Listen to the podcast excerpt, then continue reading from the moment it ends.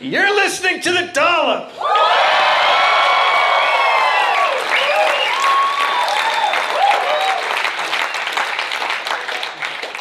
This is a biracial American history podcast. Uh, each week, I, Dave Anthony, read a story from American history to my friend. Gareth Reynolds, who has no idea what the topic will be about.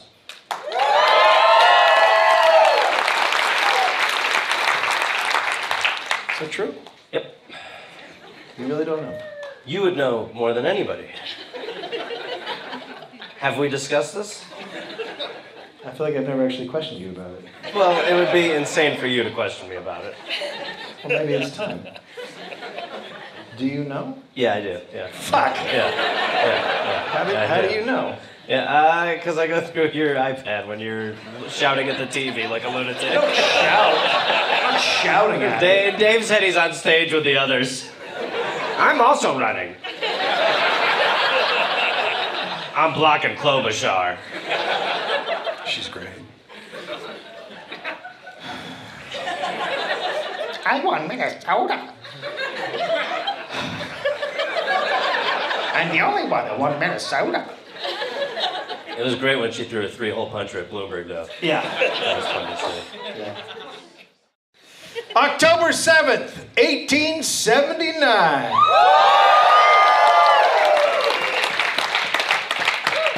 Joel Emmanuel Haglund. Is that was you looking at me to see if I had any clue who that was? After all these years, I love that you still do the check-in. Anything? No, nothing. No. Yeah. was born in the seaport town of Gävle, Sweden, to devoutly Lutheran parents. He was the third of nine kids, Sure. or also known as six, because three died when they were babies. Is that confirmed? Yep, Okay. we're just gonna start calling that baby out. Yep. Three baby outed, six left. Okay. 66%. Pretty good. It's a D. It's a solid D. Joel's father, Olaf, was a poorly paid railroad conductor. Stereotype. His mother, Margarita Katharina, who does that? who, who names a kid with two A's on the end? Margarita Catalina? Come on. I, I'm a, yeah, I'm guessing the drink margarita wasn't around already. Otherwise, that's also a faux pas. She was a, she was a housewife. She didn't work. Uh, the children were taught the practices of an Orthodox Lutheran. Joel's younger sister, Esther, quote, There were no political discussions at home. We were taught to be obedient to God and the king and to submit to all authority. That feels a little political. it feels like our democracy a little bit, honestly. Yeah, well, it's going to get worse. Okay. Uh, Joel's parents loved music. They often led the family in song. Olaf played the organ at church, and then he built one so his, he could teach his children how to play the organ. That's a lot of work. I, yeah, you got to be really committed to build a fucking organ. Yeah. I mean, pianos were a thing. Yep. Basically the same. It's not the same though. It's Basically. not, it's not. You don't the the sound same. is different, but as far as work, you're like, all right, well, this is done. Instead, you're like, Yeah, well- pipe 34's off. Oh, there it is again. Olaf stuck in it. Olaf, feel like this all the time.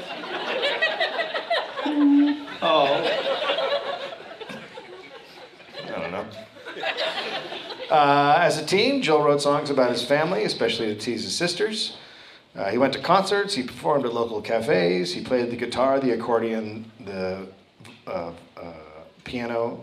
I assume the organ. It's not here, but Well, that's, it's not on the list. I hate you, Dad. I'm going without the pipes. You will use pipes. My son will use pipes in this house. I don't need your stupid pipes. ding ding ding ding ding. You're no son of mine. When Joel was nine, his father died after a work accident, as is the law on the dollop. Right. Good run, though. Yeah, I mean nine. That's pretty good. Yeah, it's pretty great. Yeah, you got a lot of good years with your dad there. Yeah. Yeah.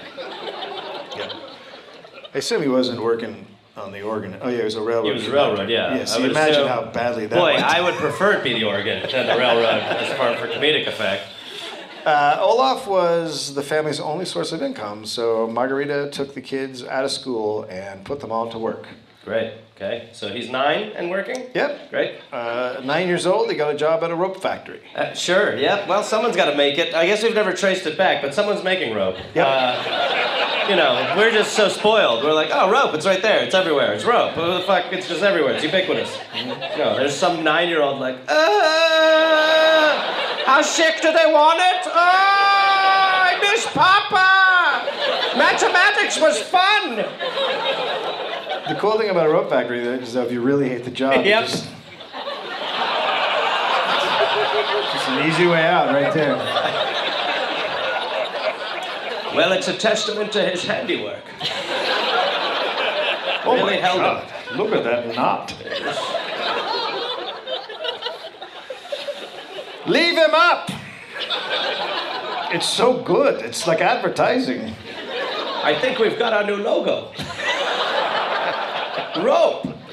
We're the guys who make it.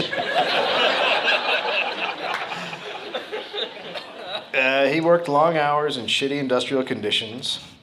As a teen, he worked as a fireman on a steam powered crane and shoveled coal for a construction company. So things are looking up. Yeah, for sure. No, fun adolescence indeed. He went from m- m- making rope to shoveling coal. Yep, definitely uh, up. What? I don't know. Uh, when Joel was 21, he got tuberculosis in the skin and joints. I didn't know that was a thing. Suppose That is, uh, he doesn't get the long one? what? Did he get the normal, the, chest, Yeah. the chesty one? Yeah. No, apparently got the really weird Swedish one. Okay. Sure. So My joints TV? are coughing. Too much blood. Uh, there were not really any treatment options in Gävle, so Joel went to Stockholm, Okay. where he got extensive treatment while working odd jobs full time to pay for it.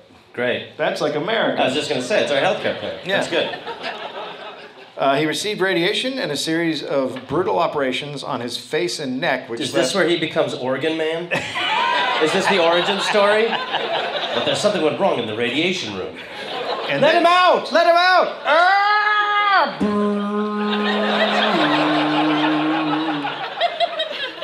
And then they attached large bat wings to his bat. I back. knew it. Uh, it left deep scarring and damage on his body for the rest of his life. Okay. Sad. Yeah, it's not ideal. Uh, in January 1902, uh, Margarita died after surgery that was supposed to have eased her lifelong back pain. Well, yes, but you know what you were getting into back then. Yeah, 1902, you're like, um, The survival rate for this surgery is extremely high. It's How 5%. oh, Yes, you have a Wow. 5% chance of living, but your life will be much better after. that sounds great. I don't know math. Well, that's fantastic. Say goodbye to everyone in this room. Bye. Yeah, you're not going to see them again. Uh, Count backwards from the- 10. After the surgery. Yeah, oh, right, yeah, yeah, uh huh. Anyway, take care. I can't count backwards from 10. I don't know math. Oh, all right. Well, here, we'll just put this in your arm. And I feel dead. your mother's not going to make it, everybody. Uh, so there's six kids. They're all now in their late teens and early 20s. Okay. Uh, they sold the family home, Sure. split the money, and went their separate ways. Okay. Four, uh, four stayed in Sweden. Joel and his younger brother Paul went to New York City. Okay. Their siblings in Sweden would never see the brothers again. Interesting. They landed on Ellis Island in October 1902. Now, uh, Joel was, quote, six feet tall, slim, with deep blue eyes and dark brown hair, a handsome, intelligent, serious, and thoughtful young man, bold and unafraid, more hobo than poet. Literally on board for the entire description until the end, where I'm like, what? Are, the Venn diagram of hobo and poet is almost an eclipse. I mean, what is it? Just a hat difference? It's like mine goes down further, and mine's more of a toque. Hobos don't shave. Poets don't either. No, you're not. No. Nice try. You had me for a moment. Poets are rich, rich people's kids. You're still not actually right. You're more, you're closer than your first point, but no. Poets get tons of ladies. Dude, go to Silver Lake, so do hobos. Uh, Joel also had a very strong sense of humor. Uh, he had a very good grasp of English because he had learned it at the YMCA in Sweden. yeah, Yeah, for sure. yeah. Yeah. Of course. Uh, and uh, no, uh, just how long the YMCA has been around, how it's in every country apparently. yeah. Good. The first job he landed in New York was cleaning spittoons. Oh, what? That isn't that what? That's horrible. Isn't that just like a dump job? I gotta tell you, after I read that, I went down a wormhole. On what? How dirty spittoons I just were? was looking at spittoon stuff for Why did it? Wait. Okay. Do you know the answer to this? I was thinking about this the other day. You day. thinking about spittoons the other day? Why did they ding? What's with the ding? It's not real, right? They don't ding. Well, I think that's a sound effect. Number one. Okay, well, I'm just saying, as far not- as movies would have me believe Yes. it, every time it goes like, it goes ding. I know, but also, it, it- you know, when you go to bed, you don't hear a cat in the trash going. Like none of that's real. It's just movie sounds. Wait, what? Yeah. What movie are you watching? Cats. Oh, the musical. Yeah, okay. Bucket of beer. Thank you. Thank you. Very nice. Very nice. Um, uh, no, but they they were everywhere. Spittoons Okay. uh, around this time. Uh, he made Still a little worried that you're killing cats, but anyway, we'll keep going. pennies a day cleaning them. Uh, they were in pubs, brothels, saloons, hotels, banks, barber shops, Where weren't they? pharmacies. Sure. Anywhere dudes were walking past, they had. So them in place. everywhere. And they made them because before that, everyone was just spitting on the floor. Yeah, like, we should gross. Get a cup or something. Yeah, sure. But like, We'll get just- a dingin' vase. I just start going through pictures, and there's just spittoons fucking everywhere. Ugh. Okay, so his job was to clean them. Yeah, Okay.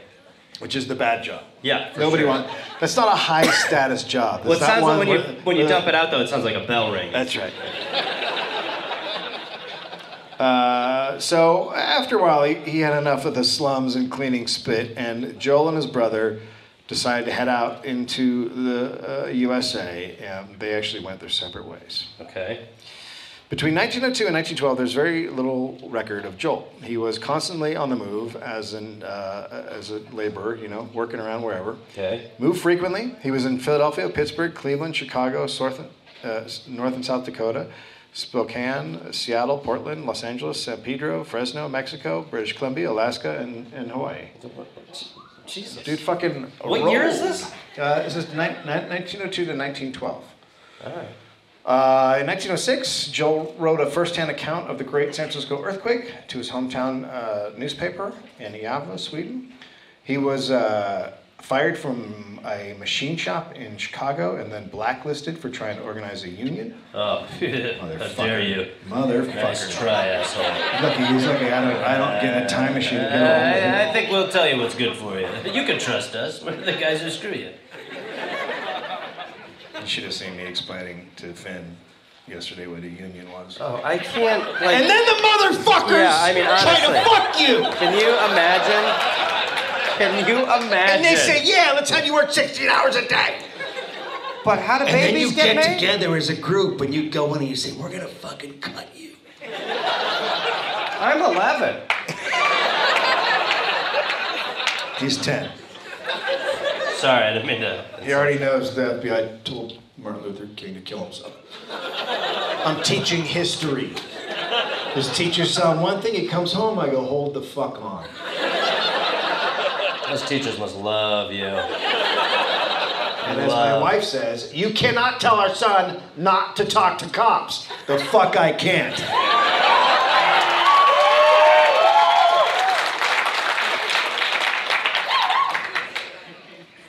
Came home the other day, he was like, I saw a bunch of cops. I didn't talk to him. I was like, fuck, did I write anything?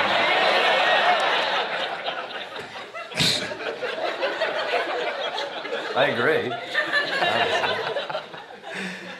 Uh, so, so he's traveling around, gets fired from the job for organizing. In San Pedro, California, Joel is said to have joined the IWW, Industrial Workers of the World, The ew. Ew. a revolutionary international labor union. They were called the Wobblies. By other, other people called them that, and then they're like, yeah, that sounds good. Uh, at one point, Joel changed his name to Joseph Hillstrom, Sure. uh, and then he shortened it to Joe Hill. Oh, all right. Oh, we found the readers. Oh.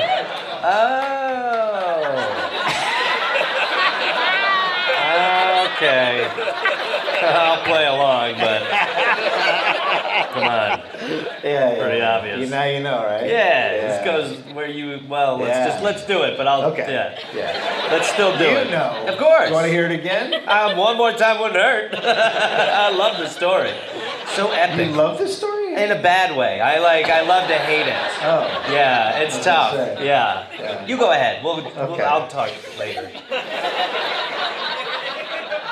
Um, he probably shortened his name to avoid anti-immigrant uh, sentiments and uh, because he was blacklisted. Okay. So he joins the IWW. Uh, the specific year he joined is not exactly known because the U.S. government seized and destroyed all of the IWW's records in 1917. Nice. Cool. Freedom and Yeah, America and right, stuff. right. Yeah, you know, you know, you have a good, a good uh, government when you have to destroy the opposition's uh, records. Just shows how strong it is. Most historians believe uh, Joe joined in 1910. He also seems to have served as the San Pedro branch uh, secretary for several years. So he's in. He's in this union. Right. Uh, he wrote a letter as an IWW member to the Industrial Worker, which is a magazine that you probably get. Love it. Yeah. Um, what's your favorite uh, section? Uh, steel. It's just like us. Who welded it better is also a fun section. Yeah. I named two. You asked for one, so you can go Yeah, fuck no, yourself. you- That was really good. So here is the letter, uh, August 1910. Uh, it was about a worker who had uh, gotten a damaged hand. Quote, after a bit, a train pulled out, and he tried to obey the orders, but that upholder of law and justice saw him and habitually took a shot at him. His intentions were, of course, the very best. He's, uh, he uses uh, sarcasm. Okay. His intentions were, of course, the very best, but being a poor shot, he only succeeded in crushing the man's hand. The poor fellow might starve to death, though, so that bloodthirsty hyena may not get so badly disappointed after all. Not being satisfied with disabling the man for life, he struck him several blows on the head and face with a sapper. A uh, tree sapper? A sapper is a rubber hose with chunks of lead in the end. So it's purely a weapon, Yeah, it's like something. or does it give you like a sprinkler vibe? No. Okay. Yeah. There's not a lot of other uses for it. Sure. For lead hose. Yeah. Yeah. Uh, it's like something you make if if it's like uh the apocalypse. It's like an apocalypse weapon. right. Even then, I can think of better things. Than, you know, what we should do is put some lead in that hose. Yeah, seriously. All right. Great talk. Now, fellow workers, how long are those hired murderers whose chief delight is to see human blood flowing in streams, going to slaughter and maim our class? There is only one way to stop it to unite on the industrial field. Yours, Joe Hill. That's a nice chirpy finish. Uh, Joe fit right in with the radical IWW. He soon rallied behind the cause of two Mexican brothers who were plotting to overthrow the government of Mexico from uh, where they were living in Los Angeles. That's fun to do. So Yeah. just via fax, essentially. I, I, if there were a couple guys in Mexico right now who were like, we're going to overthrow the government, I'd be like, what do you need?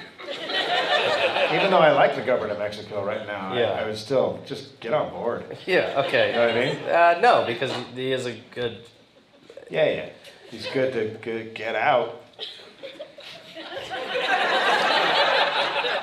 Look, anything south of the border should be overthrown. That's just America. Yeah.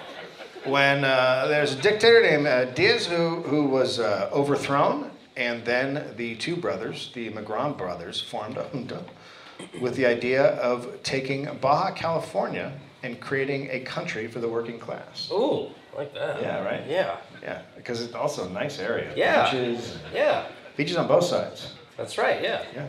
Retirement. Retirement. Yeah. Well, it's for the working class. Yeah, but if I'm there, I'm like, hey, we got this. This is the winner's circle, boys. How about some cervezas? Margarita, get around to margaritas. She passed away? Oh, that's interesting. Right now, Forgot about that. uh, the army quickly swelled to several hundred. Joe was said to be in charge of enlisting IWW members in LA. When he was trying to incite his fellow rebels to use force to take Baja, Joe wrote, quote, Workers may find out that the only machine worthwhile is the one which capitalists use on us when we ask for more bread for ourselves and our families. The one that works with a trigger. All aboard for Mexico! Yours, Joe. Sincerely, Joe. Uh, and they did invade. Uh, a bunch of men from the U.S. who were basically considered hobos. Sure. Like literally, they're like a hobo army went down to Mexico. Right. Oh no, here come a bunch of poets. Which, which Yes, and look at their hats. Oh, they are Tukish. how about a poem, boys? Uh, the hobo army took Mexicali and Tecate, uh, and they were then prepared to take on the Mexican army and fight for Tijuana. A letter in the Industrial Worker asked for more I- IWW men to get involved. Quote, only a few of the IWW boys have been killed. Is that your opener? Yeah. I think you might want to parenthetical that. It's just as some of us are dead, but it's fine. And the revolution has been only supported by the Mexican and American members of the liberal junta and the members of the IWW locals down there, down here in California. And right now, uh, about half of the 250 here in Tijuana are members of the IWW. So it's like a bunch of fucking union guys Right. down and invaded Mexico. Right, right. This should happen again. It's Yeah. just fun. I know, it will happen again. Yeah, just think a bunch of fucking uh, uh, guys from an auto plant go down and invade Guatemala. We're Why from not? AutoZone. what? We're in the zone. So are you. Tell you they shouldn't let us unionize. Oh God, look at that over the hill. It's O O O O'Reilly Auto Parts. Son of a bitch. These motherfuckers. You're lucky that O'Reilly is a, a national company. I was very lucky. Uh, the invasion lasted six months. What? Yeah, they don't, we, we don't talk about this in our history books, but uh, yeah. But it's just like when you think of like the invasions nowadays, like Iraq or something, it's like week and a half. Yeah, but this is different. So this is like you know, socialists believe in freeing the working men all around the world, so it's, uh, it makes sense. Sure. Yeah, well, so did Iraq, buddy. I'm not sure you you know what happened in Iraq. We did a podcast about it. Yeah, well, I would love to listen to it, my man. It's pretty good. Uh, the invasion lasted six months, but Mexican troops drove the rebels back across the border. Hill would later, later say he had never been there, but several uh, wobbly members said he was. Okay. Soon after, Joe uh, was living in a shack on a beach in Hawaii with two other wobblies. They worked as longshoremen, loading sugar onto boats. I'd do that. Yeah, that sounds much better Be a sugar loader. attacking For a shanty, for a beach shanty? Fuck yeah. I'd load the sugar. In 1912, uh, Joe participated in a demonstration of Unionist, Socialists, and suffragettes in San Diego. Uh, they were protesting a decision to prohibit the use of public downtown spaces for meetings. Now, this is when Ben Reitman and Emma Goldman came to San Diego. Right? So he was there when all that went down. His train was stopped by uh, IWW uh, by gaunt- by fucking assholes. Sorry, and uh, the Wobblies had to run gauntlets. Uh, one account said Joe was captured and beaten badly. Okay. Joe's uh, obscure persona has been uh, discovered through accounts uh, of his close friends. Joe was unusually quiet at union meetings, but enjoyed listening to the more philosophical discussions. He didn't drink. Joe considered hard liquor a capitalist scheme to poison the working class. Yeah, but it's like the one we're okay with. Like we're like, like it's true for sure.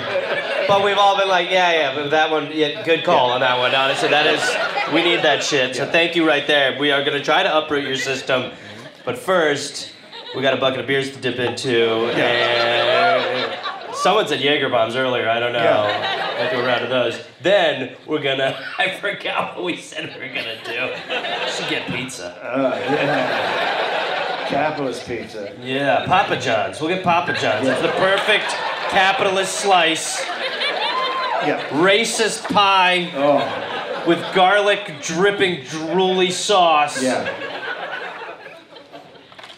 Uh, Joe was popular but with women, but he never had a steady girl. Well, Yeah. that's part. I mean, if yeah, I mean that's part of it. He's playing the field, so he can't be. Keep going. Uh, he avoided whorehouses. Okay. Sure. He spent You seem very tickled by that. he spent much of his free time writing songs. He would often play at wobbly events wherever he was living at the time. One immigrant worker in Seattle, quote, no one heard Joe Hill sing or play could easily forget him. Uh, he quickly rose through the union's ranks because of his music and passion for workers' rights.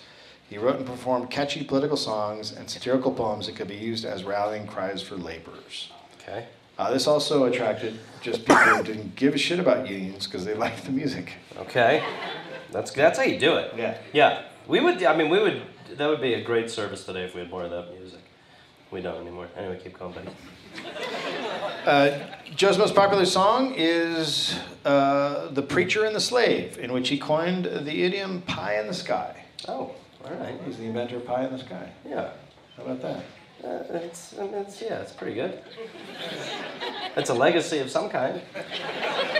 It was a parody of a Salvation Army hymn that criticized the Salvation Army for bringing the needy religious salvation instead of helping with hunger, employment, and housing. Interesting. Okay, so he's kind of like a weird, a, a Union Weird Al. yeah, Yeah. that's right. Union Weird Al. Yeah. Okay. Okay. And the Salvation Army was like, "Would you like some Christ? Oh, not food. Oh, there's some Christ." Well, there's some bread inside the end of that Bible, but oh. Uh, many workers called it the Starvation Army. Goddamn kids. So creative, these rascals. hey, hats off to them. That's fun. Uh, music was one of the main tools used by the Wobblies to get their message across to what were largely illiterate, uneducated immigrant and uh, working class audience. Okay. So Joe wrote tons of songs. He would write them to fit different strikes. So when he was going to a strike, he'd write a new song for whatever. that- Right. It was like how Elvis did like movies and wrote like that's where he wrote all his songs. It's Instead of like any creative like force, he was just like, now this is about a surfing guy. I think I'm right. no, I just don't know. Why. I just know it's going to be. This is, I didn't think this was going to be an attack Elvis podcast. Well, it's time. I'm coming after him. Disgusting animal. Yeah. He's like us at the end. He's like El- like America's like Elvis right now. Yeah. We're on the toilet eating a ham sandwich with a revolver and a beer. Like, I think we got a hit left in us.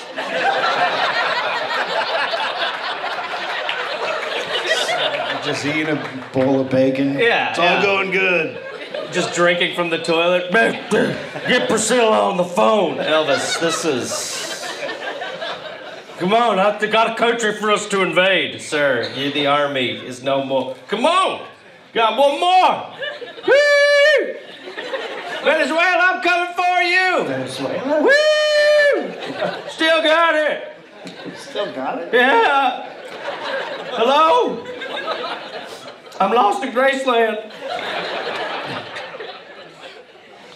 Uh, so the way he got around was hopping trains. Sure.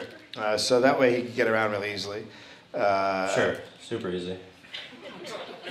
And he introduced call and response songs to Italian dock workers in San Pedro. So he started the whole. The, right. That's big. That's a Yeah. bigger legacy than Pie in the Sky. You know, I'm the guy who uh, told the audience to say something back. What do we want? Pies. When do we want them? Now. All right, let's try again. And we want to separate my catchphrase from my new technique. Because they're all caught up in that. What do we want? Pie. No, say something like uh, equal rights. What do we want? Equal pie. Oh, that's better. That's good. That's better. That's what actually works best. We do want equal pie. All right. Well, don't respond anymore. Uh, It's a spicy meatball. okay. Listen, The Italian stereotypes are here again. Some people joined the Wobblies uh, because of its music. Richard Brazier, quote, what Richard first... Brazier? yeah. Hello, I'm Richard Brazier. Call me Dick Brazier. Excuse me? Yeah. Yes. Ooh. Braziers, you say? Well, I'm just the dick for that. Hey, listen, I'm pretty uncomfortable. No. Maybe you should slip out of that brassiere and let me put it down the back of my pants for a while. Hello. I don't have a brazier on? Meet my friend Penis Bra. Why are you here? I heard, was told there'd be pop- popcorn, but I see none. We have pie. This guy's such a hack. Richard Brazier, quote, what first attracted me to the IWW... Oh, of course, it's what first attracted me. What first attracted me? The idea of fabric being on nipples. Oh, that friction. Sorry. Dick. Dick, will you just calm down? You don't know Dick. I got a mind of my own. What first attracted me to the IWW was its songs and the gusto with which its members sang them. I heard these songs even before I came to Spokane and joined the union. Such singing, I thought, was good propaganda. It held the crowd for wobbly speakers. Good propaganda. Brings them in. Yeah, sure. We should get back to that. Yeah. Singing unions. Yeah, yes. I agree. Within a year of joining uh, the IWW, Joe was a beloved member of the union. His songs were sung in, being sung in Australia, New Zealand, England, Scotland, Wales. They were translated into Swedish, Finnish, Russian, Hungary, French, Spanish, Italian. So he's fucking killing it. Jesus, yeah. Uh, he made his way to Salt Lake City. And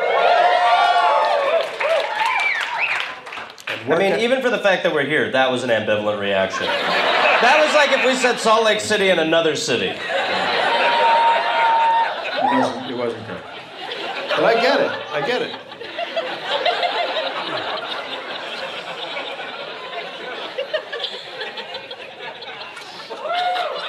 Don't come crawling back, sir. I mean, come on. You guys That was an hour up. ago. You guys fucked up. Yeah, let's be honest. What? She yelled, "We're insignificant." It's the first time anyone's ever yelled that. We're insignificant! And then wouldn't give it a second time. Why wouldn't you repeat it? Because of what I said. Doesn't matter. Uh, Joel worked at the Silver King mine. Sure.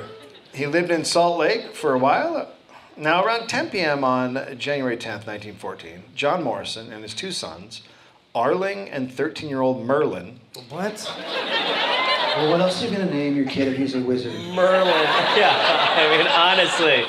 Dad, I want to dance over my dead body. Merlin. Go back to your spell book. Get it right. Abracapocus! Oh my god, this kid's an idiot.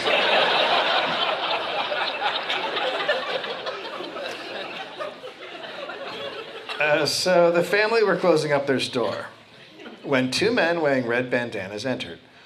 One yelled at Morrison, quote, We've got you now, and shot him with a pistol. Merlin hid in the back of the store.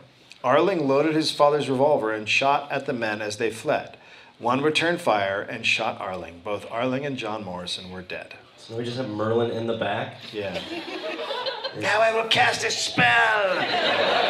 Now's the time. The pressure's really on. Oh my god, I made ice cream. Oh my god, I made ice cream. Uh, so John Morrison was an ex-cop. He had recently retired because. What the fuck was that? Is that a phone? Does somebody have a ghost phone? Yeah, someone has. Well, that's what we said. Either turn him off or set him to booze. And I think that's fair. I love that policy. You're an open mic, that open mic. Oh, usually you don't hear cheering in open mic. Yeah. Usually you just hear comedian tears hitting ash.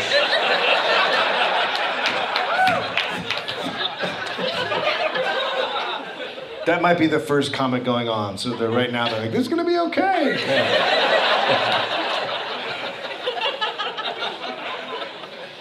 Uh, So, so he's an ex-cop. Uh, he recently retired.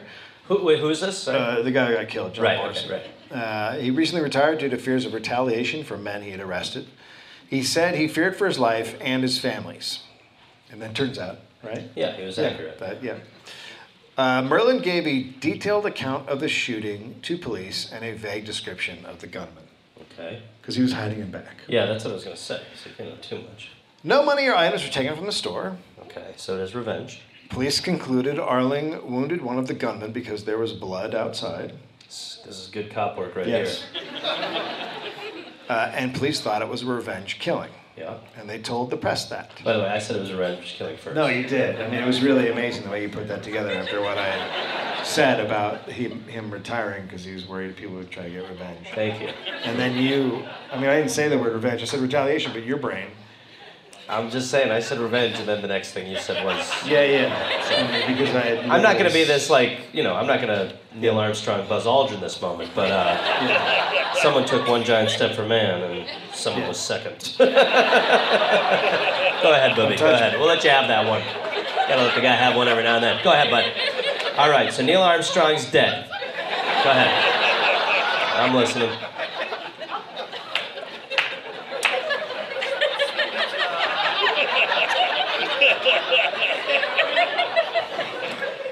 The cops had a list of 12 men.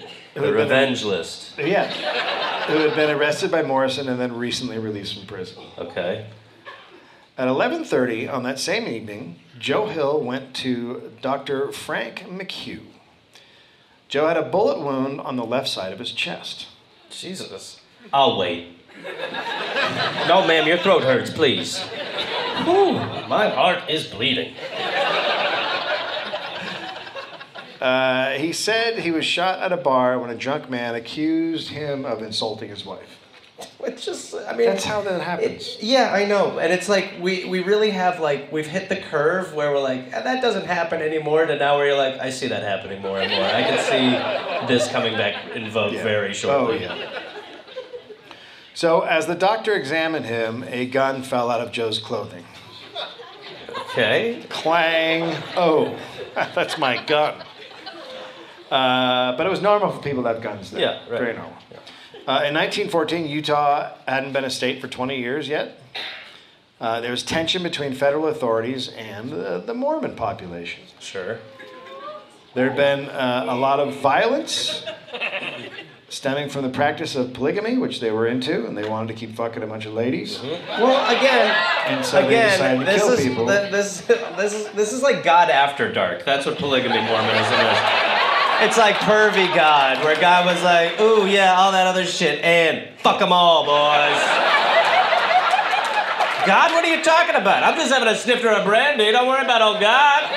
You don't think I like to get wet? Everybody's beak deserves a dip. What the fuck just happened? I'm gonna light up a smoke real quick. Fuck, I love being God. Put on the new Joe Hill. I love that guy. Did Jesus just shake his hair? Huh? I'm God. Jesus, I put him to bed a while ago. When the cat's away. Wait, Do that Jaeger bomb you won't shut up about. You're saying your son is the cat? Yeah, The yeah. cat's away? Jesus is a pain in the. I mean, I love the kid. He's a great kid. He's a great kid. He's unbelievable. I mean, look, he died for the city. He's unbelievable.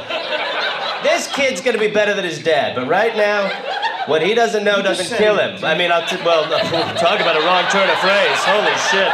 Yeah. Good lord. Oh, yeah. Because you just said he I died. just good, good me, I should say. Oh, He said he's going to be better than you, but he's already dead. yeah, but dead is meaningless in this. You're a foolish little man, aren't you? Should you even be up here right now? Now look, do you want to doers on the rocks, or are you just gonna be a loser all night?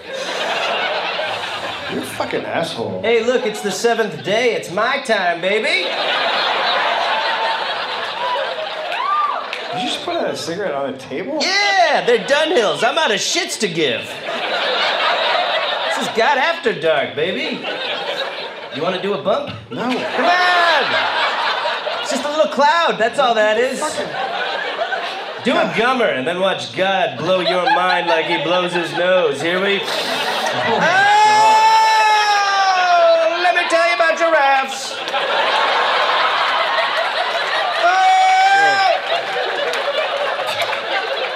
Talk about a coke bender. I'd been up for weeks when I made the giraffe. I was just looking at a horse and I was like, what if you shook it a bunch? Woo-wee. Look, man, I just came here to get a gram. Can I just get? I've been here a while. All right, let's play a game of Mortal Kombat. God damn You watch me do some deadlifts, then you get a gram, huh? You're in the Lord's den now. Is there anybody else that sells blow around? Not the good shit. You want to go snort a little baby powder? Go talk to Jesus. You want some shit that's gonna numb your face and your genitals? You stick right here with God. Wait, genitals? Yeah, that's right. I'm not gonna repeat myself. Uh, well, you're a bummer. It's good to have someone over. It's been a while. Yeah, I can see why. I mean, you're completely out of fucking control. Like, you can do literally anything you want. Like deadlifts. Yeah, 320 a again, pop. You're God, so it doesn't matter how much you can deadlift. What do you think the most you can deadlift is? Not as much as you. You're Well, not, not as much God. as me, that's right. Ah, come on, do crystal with me Oh and then we'll go for a walk.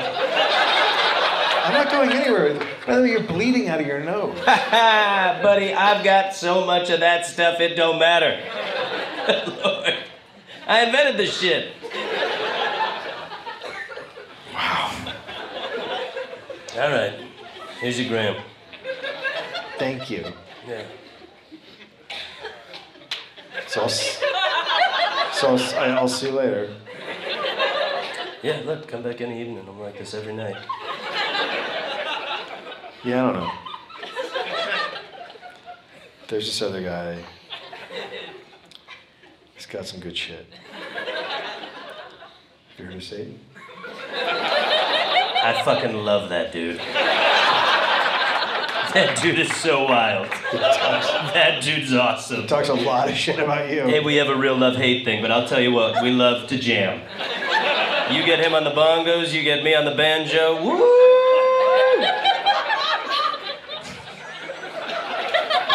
Really awful.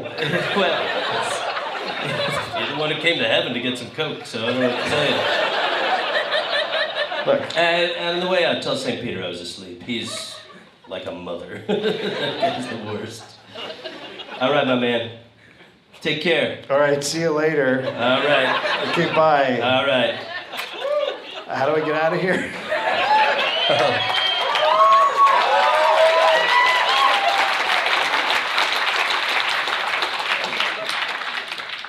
Uh, so, like we said, Mormons like to fuck a bunch of people.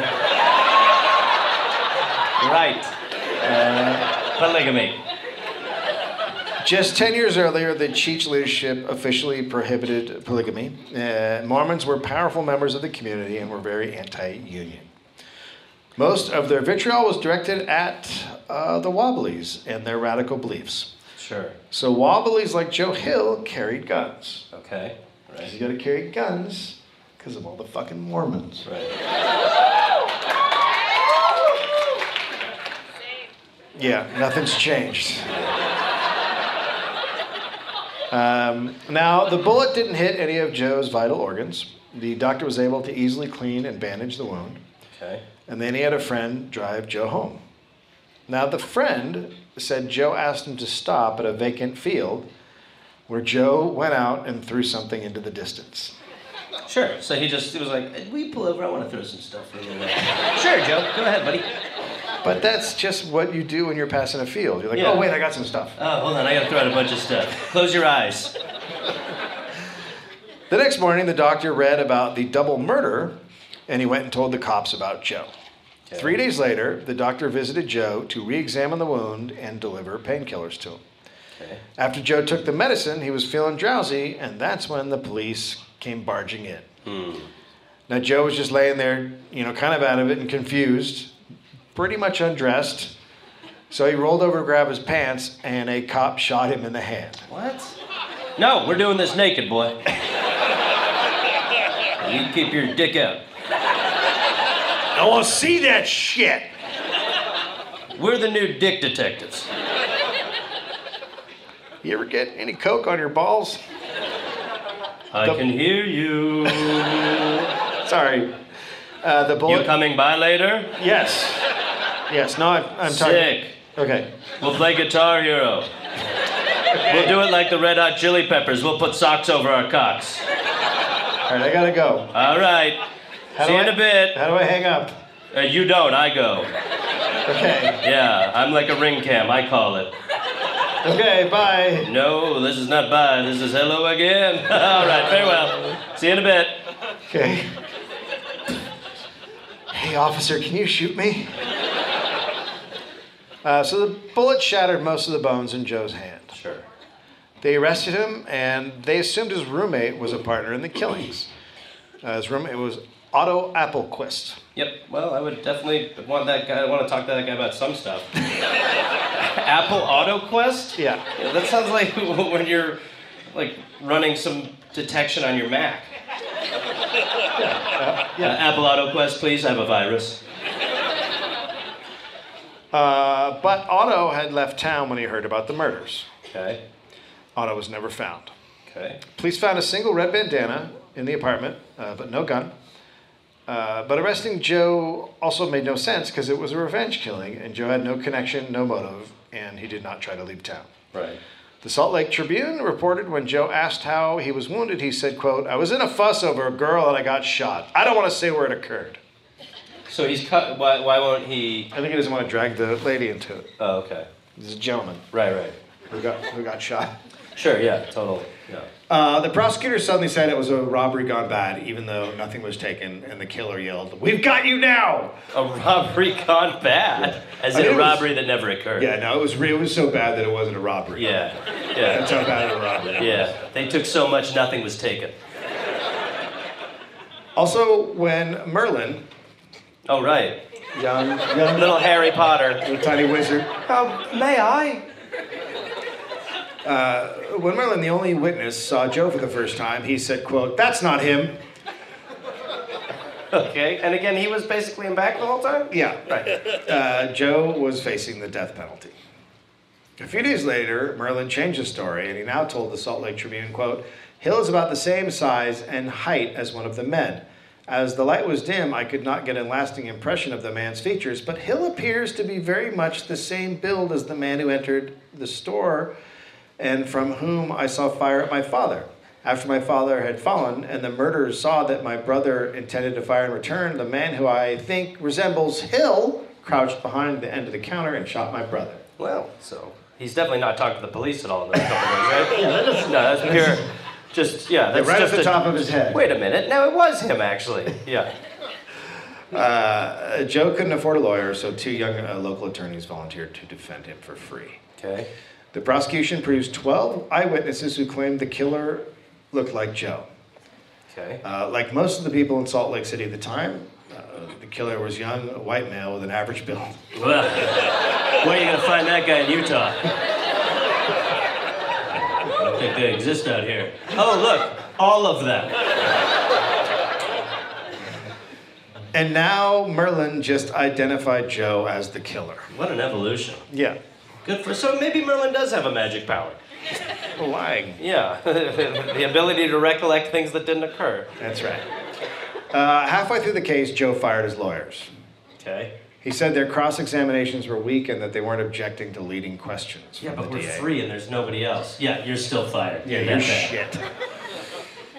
In his statement to dismiss them, Joe wrote that, quote, he believed they were acting in partnership with the district attorney to convict him of a crime he had not committed. Okay. The judge dis- de- declined the dismissal, and then Joe refused to participate in the trial. He would not testify, and he never explained why. But most people think it was because he didn't want to drag a girl into it. Okay. Uh, so there's a ton of ev- evidence indicating that Joe was not the killer. Right. Uh, four men were treated for gunshot wounds that night. Okay. It's a great town. Yeah, seriously. But, I mean, how many people live there and five guys got shot one night? And it's not like everyone's like, holy shit, Yeah. did you hear what fucking happened last night? Well, it was a slow evening at the hospital. Only five. Uh, so The shooter yelling, We've got you now, was not brought up at the trial. Uh, the bullet that was supposed to have passed through Joe was never recovered at the crime scene. Okay. The gun Joe used, supposedly, was never found. Okay. Joe's accomplice was never found. And the blood outside the store turned out to be from a dog's injured paw. Yeah, that is very sad. That dog is bleeding a lot. So Do we follow the dog case at all in this, or is that where we leave it? Uh, he comes back at the end. The dog does? Yeah. Yes. Yeah, the dog did it. Keep going. Hurry up. Get to the end. This is huge. Put it right there. Please. Put it right where I can read 'em. Wait, that's a dog? Yeah, it's a, yeah, it's a dog. What kind of dog? That's from the Scooby family. Uh, so that means that someone could have never been shot if the blood outside was from the Oh, dog. right. Yeah, right. Uh, so no, no evidence linked Joe's to the, Joe to the crime. His, Right. his roommate leaving was used against him, even though Otto had no police record. The police publicized Otto was Joe's accomplice and offered a large reward for him. Otto was never seen or heard from again. Uh, Joe was arrested. Uh, uh, before Joe was arrested, the suspect was an ex-con named Frank Wilson. Morris had arrested him. He'd just been released from prison. And the night of the shooting, afterwards, witnesses said they saw a suspicious-looking man on a streetcar leaning over as if he was in pain. Okay. Okay. Couldn't be that guy. No, probably not. He was going, "Oh my bullet! well, let's keep looking, Sarge. There's nothing I around got here. shot in the tum tum." You know, I saw some funny footprints over that way. Maybe if we follow that lead for a little while. Oh. God! Why did I shoot that cop? Yeah. There's something around here I don't like. It stinks. But it's not right here. It's west. I shot the sheriff, but I didn't shoot the wizard.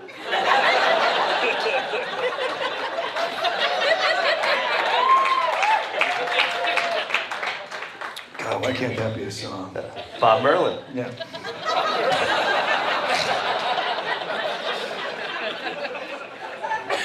Uh, one of the witnesses identified Wilson as the suspicious man on the streetcar by a photograph, and the cops were searching for Wilson when they heard about Joe and his wound, Okay. and quote, learned Hill's identity as an IWW songwriter, and suddenly their interest in Wilson as a suspect faded.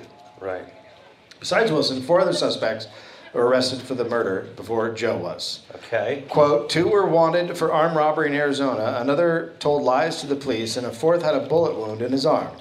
After Joe was arrested, all of those men were released and allowed to leave town. For sure. I mean, we've got our guy. Yeah, yeah, For yeah. sure, leave town. Yeah, yeah. Yeah, go. Take a vacation. Actually, we insist you go. Get the fuck out of here, guys who did it. Have some fun. And Morrison's wife told police that he said to her, quote, if anything ever happens to me, you may have to look up these two men. And he told these guys' names. Jesus. That's, a lot of evidence. The police would not disclose the names of the men and did not pursue the lead, probably Yeah. because the men that he named were uh, citizens in the neighborhood. Also, a news reporter said he had interviewed Morrison about a previous armed attack, and Morrison said the same two men's names and that, quote, they were out to get him. But are there any clues? Have we got any leads, boy? The reporter offered to testify against the man and name them publicly, but prosecutors said no, as did the judge. Yep. Good. Uh, so justice. That Fair justice, That as evidence it's always been. totally denied. Yeah. And then the police chief of San Pedro, who, uh, by the way, San Pedro is near Los Angeles, uh, who held uh, Joe for 30 days for vagrancy during a strike, wrote to the Salt Lake City police, quote, I see you have under arrest for murder one Joseph Hillstrom. You have the right man. He is certainly an undesirable citizen. He is uh, somewhat of a musician and writer of songs for the IWW songbook. Yeah. See, I got that little uh, yeah, dig in there, Yeah. somewhat. And what, I mean, what, what an ability to know who did it from so far away. San Pedro? Yeah, I mean, unbelievable ability. How, that's how Utah solves 95% of its murders. yeah. But we're gonna do a police lineup. Yeah. We're gonna go to another state. We're going to get letters from the coast of California. Yeah. That's how we will solve our crime. The letter fueled the prosecution's case and turned the trial into a media circus. Uh, always a good thing to hear. Because you know the media is going to give it to you They help. so straight, They help out. so helpful. The Utah police, press, government, and judicial system were all under the influence of the Copper Trust and the Mormon Church, and they backed the uh, San Pedro cops' claim. I know, I know. I don't know if you guys have heard this, but the Mormon Church, pretty fucking big here. Yeah, I heard super cool towards gays. Yeah, yeah, yeah. Very understanding. The As jury, most religions. Yes. Yeah, Yeah. to be fair. Uh, the jury found Joe Hill guilty of murder and sentenced him to death. Yeah. Yeah. yeah, yeah, get him. Get him. Hey, it's actually a good thing. You can come up here and hang out with your old boy, the Lord. Have you heard Yellow Submarine? I've got both sides on vinyl.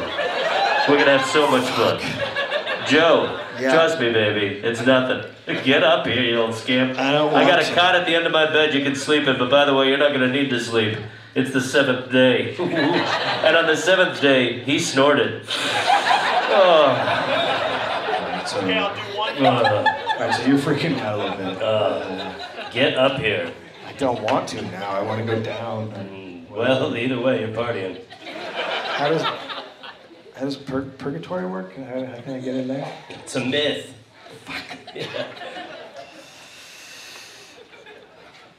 All right, I'll do some blow. Yeah, just 20 bucks.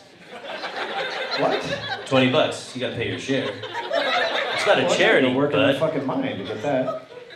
Well, then do your thing. I mean, I'm just telling you, it's not a charity. By the way, the whole system you set up here is shit. Hey, I put some really good pieces in place. You idiots fucked it all up. That's why I gotta come back at some point. You know Bloomberg is fucking moving up in the polls. Yes, yes, yes. Yes, I do. And I'll be honest, I never finished his legs. I don't know what he's standing on.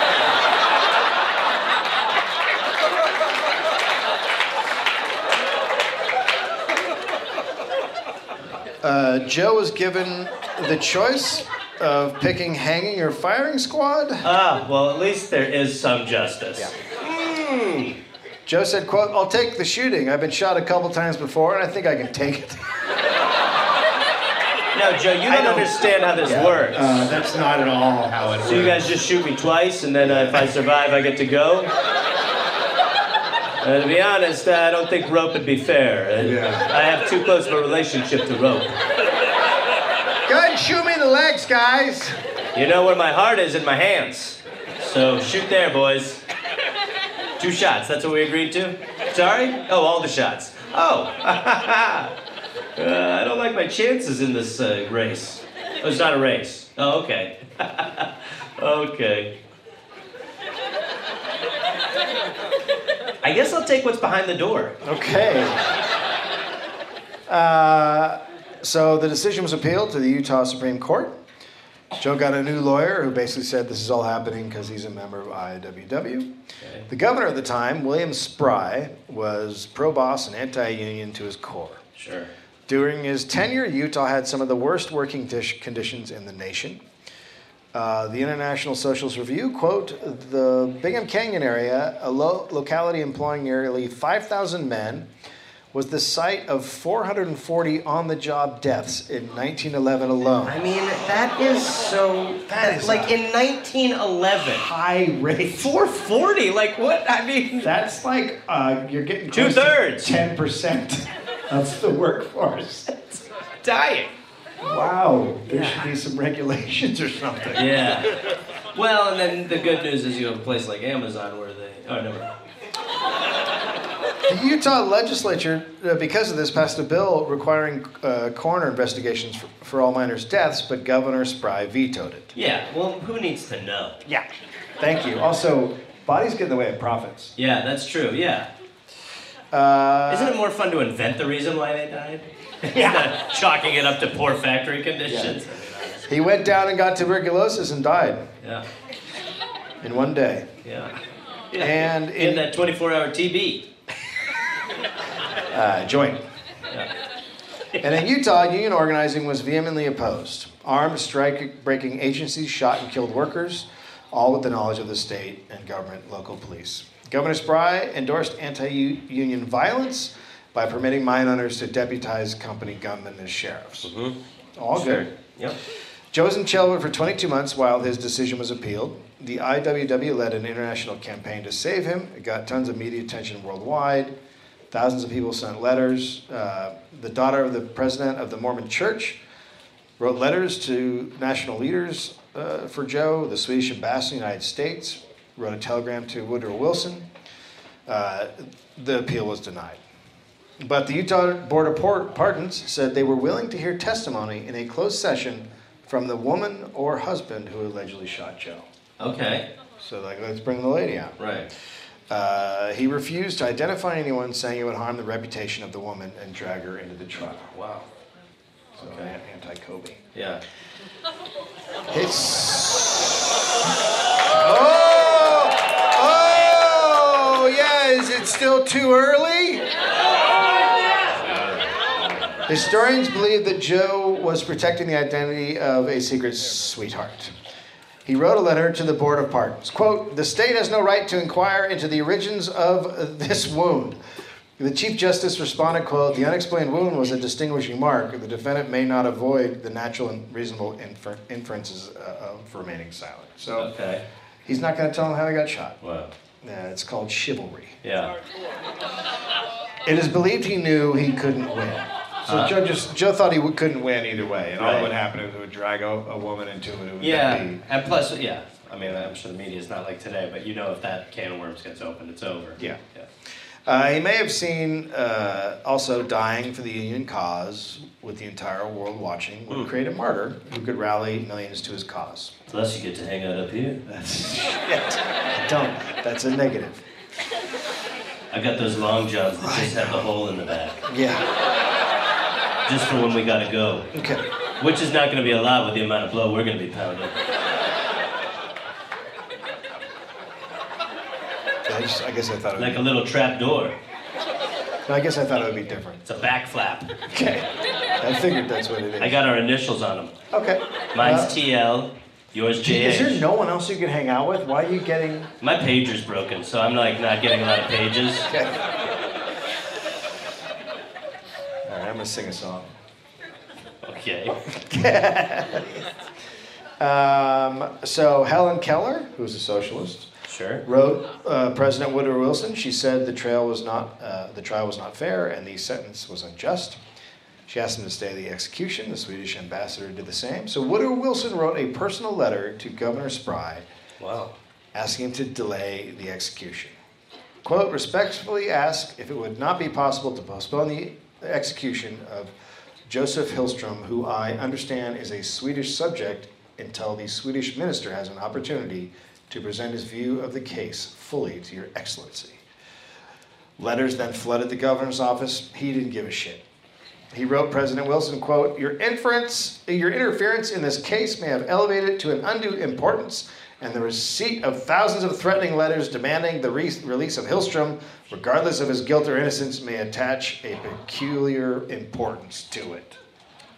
All right. Must So be nice cool. to write a fuck you letter back to the president though, on either side. You know, to be like, Right. "My dear Mr. President, why don't you suck my balls?" Telegram that back to him. Gentlemen, I've received a letter from the governor of Utah, and it is a wonderful invitation. Please come and suck on ah. my balls. I will be in Utah for a while, and as I go, I will be working on my mouth muscles.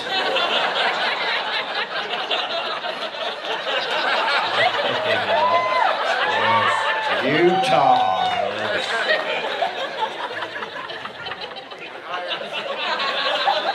Look at how uncomfortable this guy's getting.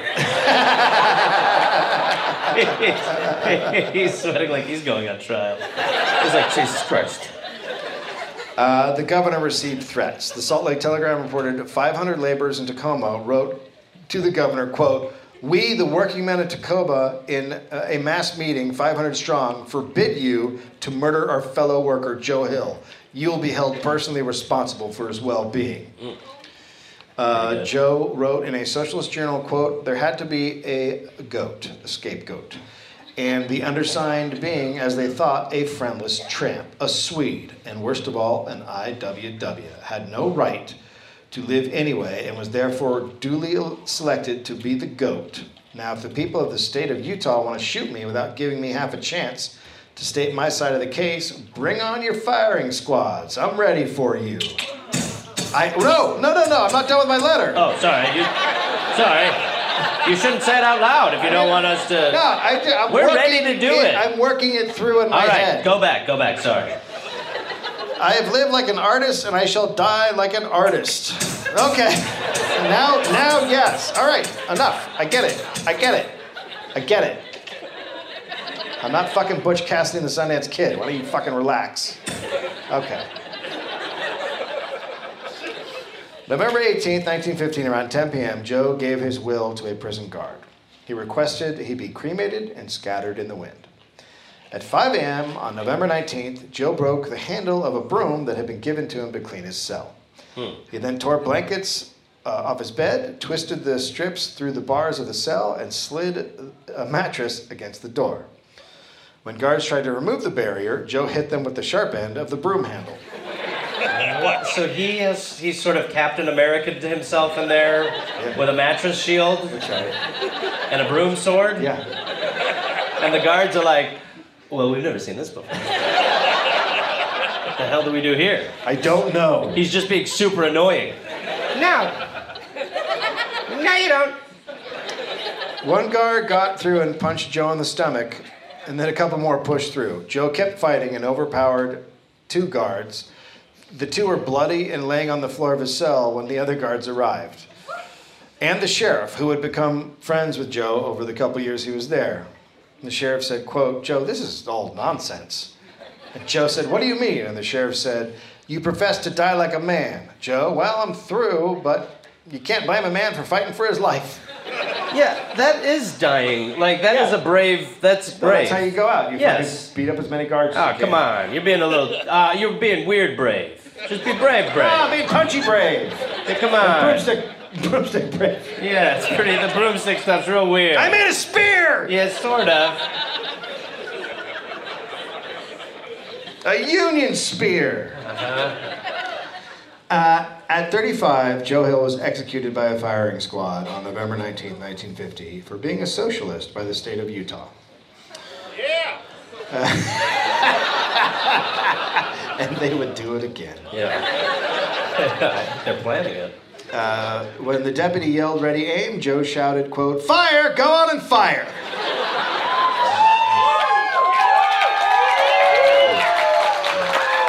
Honestly, if you're in that position, I think lunch is a better thing to scream. Just for a shot. Ready, aim, lunch. Lunch! See if some guy's like, oh shit, we were gonna get it. All right, that's lunch. Then you get behind that mattress in your room again, you're like, I got another 10 minutes left. Uh, the day Joe was executed, a bomb was planted at the president of the Standard Oil Company's private estate to protest Joe's execution. It was found by Gardner and defused. I mean, that That, is. that guy is awesome. Whoever, whoever that guy is, is like, let's go fucking blow up an oil man. Yeah, yeah. Uh, a funeral was held in Salt Lake. Governor Spry sent three undercover agents to find out if anyone was planning to kill him. Joe? Find out if anyone's gonna kill the ashes. I don't trust this yet. They're gonna double blow him up like a twice baked potato. Well, then God gets the urn. Ooh, a little bump. Hmm. Oh, Joe. Holy shit. Gone but not forgotten. Uh, Bill, Big Bill Haywood, the founding member of the IWW, received a letter from Joe after his death. Quote, Whoa, Goodbye, Bill. What? I mean, that, but that, that, by the way, Yeah. I want to pull that move. Oh, I want to, yeah. like, my last week, if Send I get, if you know, yeah, just a ton of letters. I would send out- posthumous, posthumous postage. I would send out just Valentine's. Yeah, yeah, yeah. Hawaii's cool, you know. Uh, so he sends a letter to Bill, Big Bill Haywood right after, uh, right before he dies. It gets to Bill afterwards. Goodbye, Bill.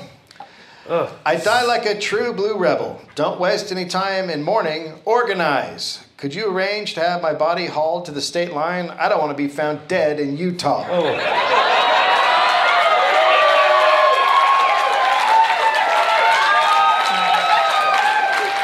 Ah.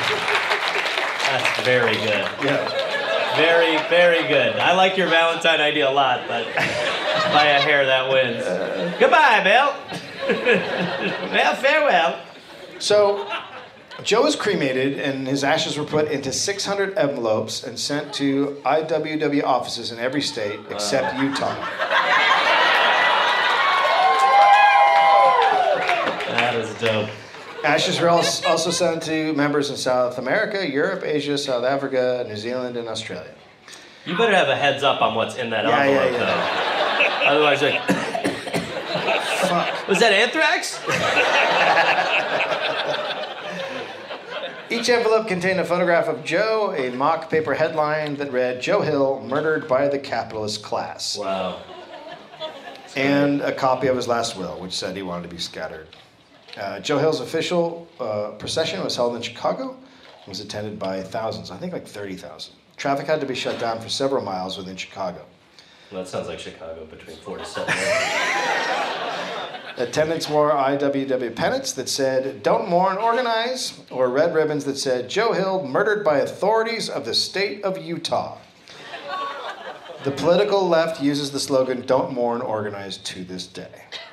The state of Utah indeed created a martyr. His execution became a rallying cry for workers across the world and was seen as proof that the government and big business were conspiring against the working class. His songs became the most recited, recited chants in labor strikes, but uh, the IWW split and fell apart in 1924.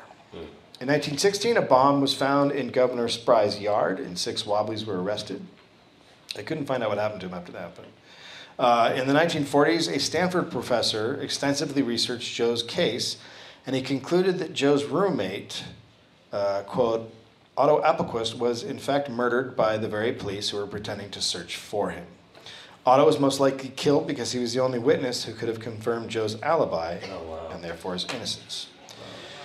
In 1988, an envelope that was seized for subversive potential in 1970 1917 by the U.S. Post Office was found. It included the photo of Joe, the letter, and the ashes. It was stored in the White House's National Archives building until the IWW found out, and they said they should get the ashes. And after negotiations with the government, uh, the ashes were turned over, but not the envelope. Billy Bragg and Otis Gibbs drank some of the ashes with Union brewed beer. Nice. Yeah. Bits were cast to the wind in U.S., Canada, Sweden, Australia, and Nicaragua. Sweden uh, decided hit the ashes they got we put inside the wall of a union office besides a plaque commemorating Hill. And in the early 2000s, New York uh, University archivists were transferring Communist Party of the United States uh, materials to another archive. Uh, when they one was in the the Communist Party USA headquarters, and they found a box hidden under a desk, and the box contained one item: the final will and testament of Joe Hill. Wow. Yeah. So uh, congratulations, you guys killed a socialist. That's good. Good for you. Good for you. yeah. No, I'm sure you've killed a lot more. Uh, this was just a really important one. Yeah. Uh, but no, you guys will you guys will kill more soon. Uh, anywhere where there's an Amazon warehouse, there's going to be uh, socialists dying in a couple of years. Wish I was kidding. Yeah. The im- inability to keep unions forever is really such a fault line for us. No, it's great. Oh, Unions are okay, terrible. change my. Unions destroy Capitalism. America. Yeah. Yeah. Yeah, well, it's true. I mean, you don't have Jeff Bezos if you have unions. We need that guy because he'll eventually control the media, the water, the food. I like a guy with two hundred billion dollars who looks like Lex Luthor. Yeah. Yeah. Yeah. Just built a golf course on his property. I mean, like, imagine. Oh, I'm imagining so many things right now. Dave, Dave, Are not building golf courses, like what? turning him into a golf course. Uh, You can just stretch him. How much can you stretch Jeff Bezos? is this a game show? Yeah, Pretty good. I good. think it might be.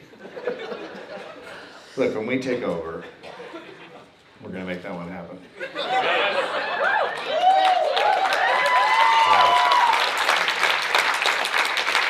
It will be fun to eat him. Oh my God! Everybody gets a little piece of it. His head's chewier than I would have imagined. No, it's as chewy as I thought. Well, that's a very weird conversation we're ending on. He's got calamari head. Uh, oh, by the way, tip your wait staff. Yes, tip the hell out of your wait staff.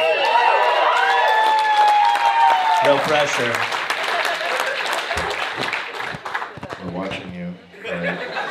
$1,000, miss. I mean, thank you so much. That's huge. It's unbelievable. You shouldn't have. That's so nice. Uh, you got anything else you want to talk about? No. They Guild, nice and yeah, they killed him. Yeah, killed. Motherfuckers. Yeah, it's okay. You're all right, buddy. No, I'm not. Yeah, he's up in the sky now. Don't worry about it. In God's duplex. Yeah, we're He doesn't have a du- God has a duplex? Yeah, he does. Yeah, he, of course he does. He's got the top, and then he rents out the bottom, so that he doesn't end up paying rent. Really, takes care of itself. He's got a plan, dude. God is a shitty real estate investor? No, God knows how to get free rent. Does he do timeshares in Hawaii? Potential. You don't know. He works in mysterious ways, dude. They're not, like, none of them are good. Well, you know, take it up with him, man. I, that's who I've been talking to this whole time. David, No. your father's up here. We're Your drinking. What is that? Why are you holding up This this? guy's holding up a sign that says November 3rd, 1987. I'm not gonna yell it because I don't know what it's for. I'm not gonna yell at something bad. Like that could be the day that Pee Wee was arrested in that theater in Florida. By the way, that was a liberating day. I don't know about you, but I, I didn't feel comfortable masturbating during films until that day. Yeah. I did. Yeah, no, I know, yeah. You, you, were- you were ahead of the curve. It wasn't in my jam. Yeah. We've all gotta have a thing. Uh, thank you guys so much for coming out. We appreciate it very much, truly. We will be here tomorrow night. Enjoy the rest of your evening. Thank you.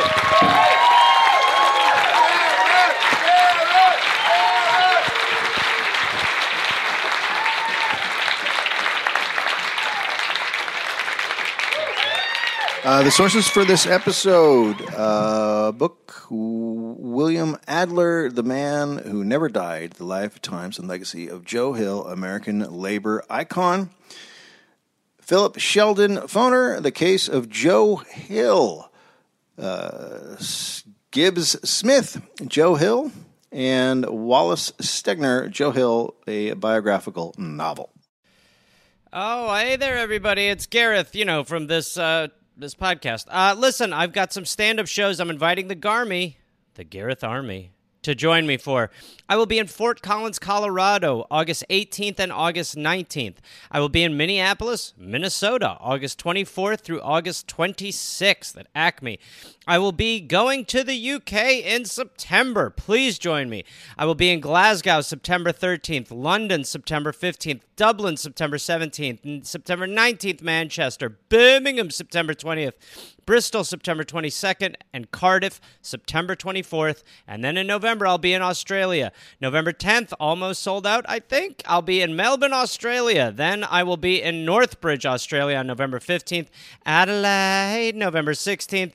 Canberra, November 17th, Brisbane, November 18th, and then I will be in uh, Sydney on November 24th. Go to GarethReynolds.com for tickets. Garmy, let's get at it after it. Let's see you there. Hey there, people listening to the Dollop. Uh, this is Gareth. Yes, this same guy. I listen. I have a new podcast called "We're Here to Help" that I'm doing with my friend Jake Johnson. It's basically a call and advice show where we don't say that we're professionals because we aren't, but we try to help people with problems that are important to them. You can listen to it wherever you listen to podcasts, and it is out right now. So go listen to We're Here to Help with Jake and Gareth. We're here to help with Gareth and Jake. I don't remember how we did it, but either way, fun. Half hour comes out Tuesday, August 22nd, and the episodes will be out every Tuesday and Friday. We're here to help.